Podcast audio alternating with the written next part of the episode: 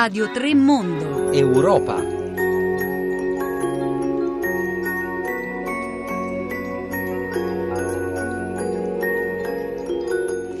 Buongiorno da Anna Maria Giordano, benvenuti oppure bentornati all'ascolto di Radio 3 Europa. La guerra nel Mediterraneo. C'è chi vuole soldati sul confine ungherese, chi vuole la Royal Navy nel canale della Manica.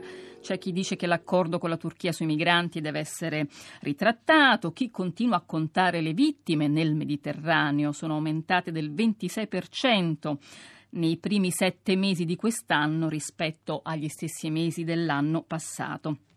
E poi c'è chi vuole intervenire militarmente in Libia. Libia Stato fallito, Libia fonte di minacce terroristiche, paese non in grado di controllare un flusso massiccio di migranti proprio verso le nostre coste. È la guerra del Mediterraneo, abbiamo scritto sul nostro sito oggi, ed è la guerra dell'Europa. Parliamo oggi al telefono di questo con l'ambasciatore Roberto Toscano. Buongiorno.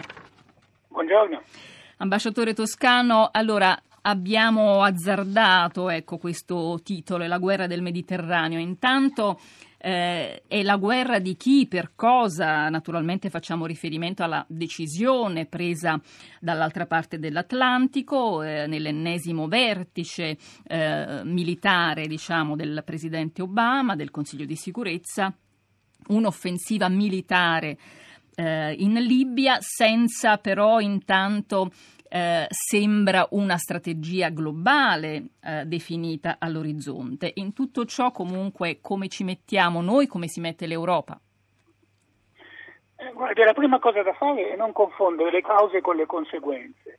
Eh, l'instabilità della Libia non è causata dall'ISIS, ma l'ISIS ha approfittato del collasso dello Stato libico, un collasso che è stato causato dall'azione tesa a eliminare Gheddafi, che sappiamo chi fosse, ma chi ha compiuto quell'azione evidentemente non si è posto il problema di che cosa sarebbe venuto dopo. Non molto diverso tutto questo da quanto è avvenuto in Iraq. Ecco, quindi il concetto della eh, distruzione degli stati eh, purtroppo si è ripetuto e le conseguenze sono quelle che, che vediamo. Eh, direi questo è il primo punto. Il secondo per quanto riguarda il nostro ruolo, mi sembra veramente difficile eh, per l'Italia chiamarsi fuori da una situazione le cui conseguenze ricadono soprattutto su di noi per la prossimità, per eh, problemi di sicurezza, problemi di flusso di migranti. Quindi questo è il vero dilemma. Da un lato sappiamo benissimo che la sola azione militare non porta a soluzioni, ma dall'altro sappiamo anche che senza un'azione militare questa avanzata delle forze più radicali del jihadismo e in particolare dello Stato islamico è impossibile immaginare che si fermi. L'intervento deciso eh, dagli Stati Uniti però sembra intanto eh, una mossa che ha a che fare con il panorama politico interno, non solo internazionale, che riguardi gli Stati Uniti, eh però poi è una decisione che riguarderà sicuramente l'Italia, che riguarda eh, l'Europa e non c'è mh, traccia però di una voce europea in tutto ciò su una questione che pure è cruciale per l'intero continente. Sì, è un paradosso questo. Eh, la, l'azione che poi ha portato alla fine del regime di Gheddafi non è stata americana. Gli americani si sono accodati, tanto è vero che è stata usata la frase leading from behind, cioè eh, noi eh, stiamo in secondo piano e ci, e ci aggiungiamo, ci, ci, ci, uniamo le nostre forze a quelle degli europei che hanno avuto l'iniziativa, soprattutto i francesi come ricordiamo. Ecco, in questo momento però, visto che come seguito, come seguito di questa azione eh, invece della stabilità è aumentato il disastro e il caos libico, eh, sono gli americani che eh, si sentono eh, obbligati a fare qualcosa. Ecco, fare qualcosa. Fare qualcosa è quello ehm, che viene, è la critica che viene rivolta a Obama sulla Siria. Ora, evidentemente sulla Siria Obama pensa, e credo non a torto, che iniziare un'azione militare avrebbe come conseguenza una, una strada molto simile a quella dell'Iraq, perché all'inizio sono interventi limitati, magari soltanto aerei, ma poi c'è la, uh, mission creep, no? c'è uno slittamento della missione originale. È più facile certo per l'America e per questa amministrazione fare qualcosa sulla Libia. I, le cose sono molto meno complicate in Libia e meno esplosive, se si può dire, eh, non, di quanto non siano in Siria. Quindi direi che, le, che la, l'azione in Libia dal punto di vista strettamente politico dell'immagine e di come questa immagine dell'amministrazione democratica potrà pesare sulle elezioni è più facile. Quindi eh, l'amministrazione Obama ha scelto di fare qualcosa, tra virgolette, sulla Libia, eh, per quanto non, non sono sicuro che questo qualcosa possa risultare risolutivo.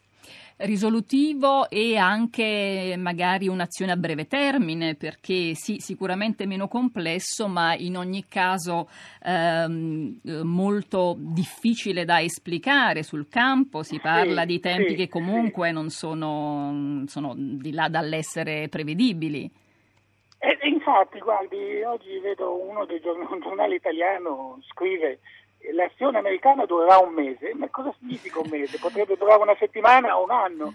E se l'obiettivo è quello di eh, smantellare la capacità militare dello Stato islamico in Libia, è difficile immaginare di poter fissare una data di questo. Quindi l'idea de, eh, c'è una, un doppio rischio che si descrivano azioni limitate come entità e limitate nel tempo. Non sappiamo eh, nel momento in cui ci si impegna poi non è evidente. Ad esempio, eh, tempo fa leggevo un, un intervento eh, del generale Camporini, che è il nostro stato ex capo di Stato Maggiore, che diceva sì, l'azione aerea soltanto, beh, ad esempio viene abbattuto un pilota e gli americani lo vanno a prendere e lo vanno a prendere hanno bisogno di un intervento con comando a terra. Quindi è difficilissimo eh, immaginare che i soli bombardamenti possano poi risolvere il problema militare. E, ma la cosa principale, e questo dobbiamo dire, eh, c'è una polemica falsa sul fatto che, eh, una polemica infondata sul fatto che i bombardamenti non servono. Dipende, non servono se non sono collegati a una strategia sostanzialmente politica. Ad esempio, si sconfigge l'ISIS, si smantella l'ISIS, che è ancora possibile in Libia. Eh, e che cosa si fa dal punto di vista politico? Cosa facciamo con Tobruk? Cosa facciamo col generale Haftar?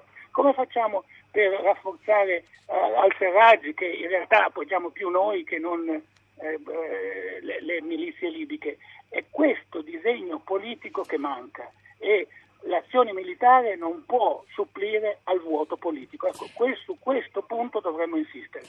Ambasciatore Toscano ha pronunciato la parola vuoto, era proprio su quella su cui eh, avrei e le sto per chiedere di soffermarsi. In questo vuoto che abbiamo alimentato, costruito, un vuoto che riguarda, ribadiamo ancora una volta, l'Italia e l'Europa tutta, in questo vuoto sarebbero dovute esserci delle azioni di peace building, come si chiama eh, come si dice in gergo, no? di ricostruzione di quel paese, comunque di eh, tentativo di ricostruirne almeno in parte la stabilità. Però cosa, cosa non siamo riusciti a fare? Cosa avremmo potuto realisticamente fare?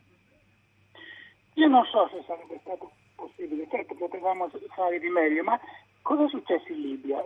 In Libia si è scatenata una, eh, una spinta centrifuga che a differenza di altri paesi del Medio Oriente non ha natura religiosa. La Libia dal punto di vista religioso non è spaccata per sunniti sciiti, eh, non, non, ci sono minoranze eh, cristiane, non, non quindi quella dimensione non c'è, ma ce ne sono ben altre, c'è quella tribale, c'è quella regionale. E allora questo nel momento in cui uno Stato ancora non consolidato, perché oggi si parla di Stato fallito, ma sotto Gheddafi era uno Stato, un pseudo, uno pseudo Stato, perché non si erano formate. No, come si fa a pensare che ci sia uno Stato quando non c'è il cittadino? C'è un dittatore e ci sono i sudditi e i sudditi cercano di ottenere il più possibile dal governo e ottenevano, attenzione, perché grazie al petrolio Gheddafi era in grado di distribuire il reddito del petrolio eh, garantendo livelli di vita non miserabili a gran parte della popolazione. Ecco allora questi equilibri eh, così poco eh, simili alla, mh, mm, al rapporto classico fra Stato, cittadino, governo, democrazia, partecipazione, una volta distrutti questi eh, si è tornati indietro a una regressione storica che avviene non soltanto in Libia, dove la, l'indebolimento dello Stato-nazione eh, fa rinascere il tribalismo, il settarismo. Ecco, qui pensare che noi dall'esterno possiamo rimetterci le mani, certo, questo non ci scusa, non perdona i nostri errori e non perdona la nostra inattività, però dobbiamo anche essere molto consapevoli dei nostri limiti. Grazie ambasciatore Toscano, grazie e alla prossima.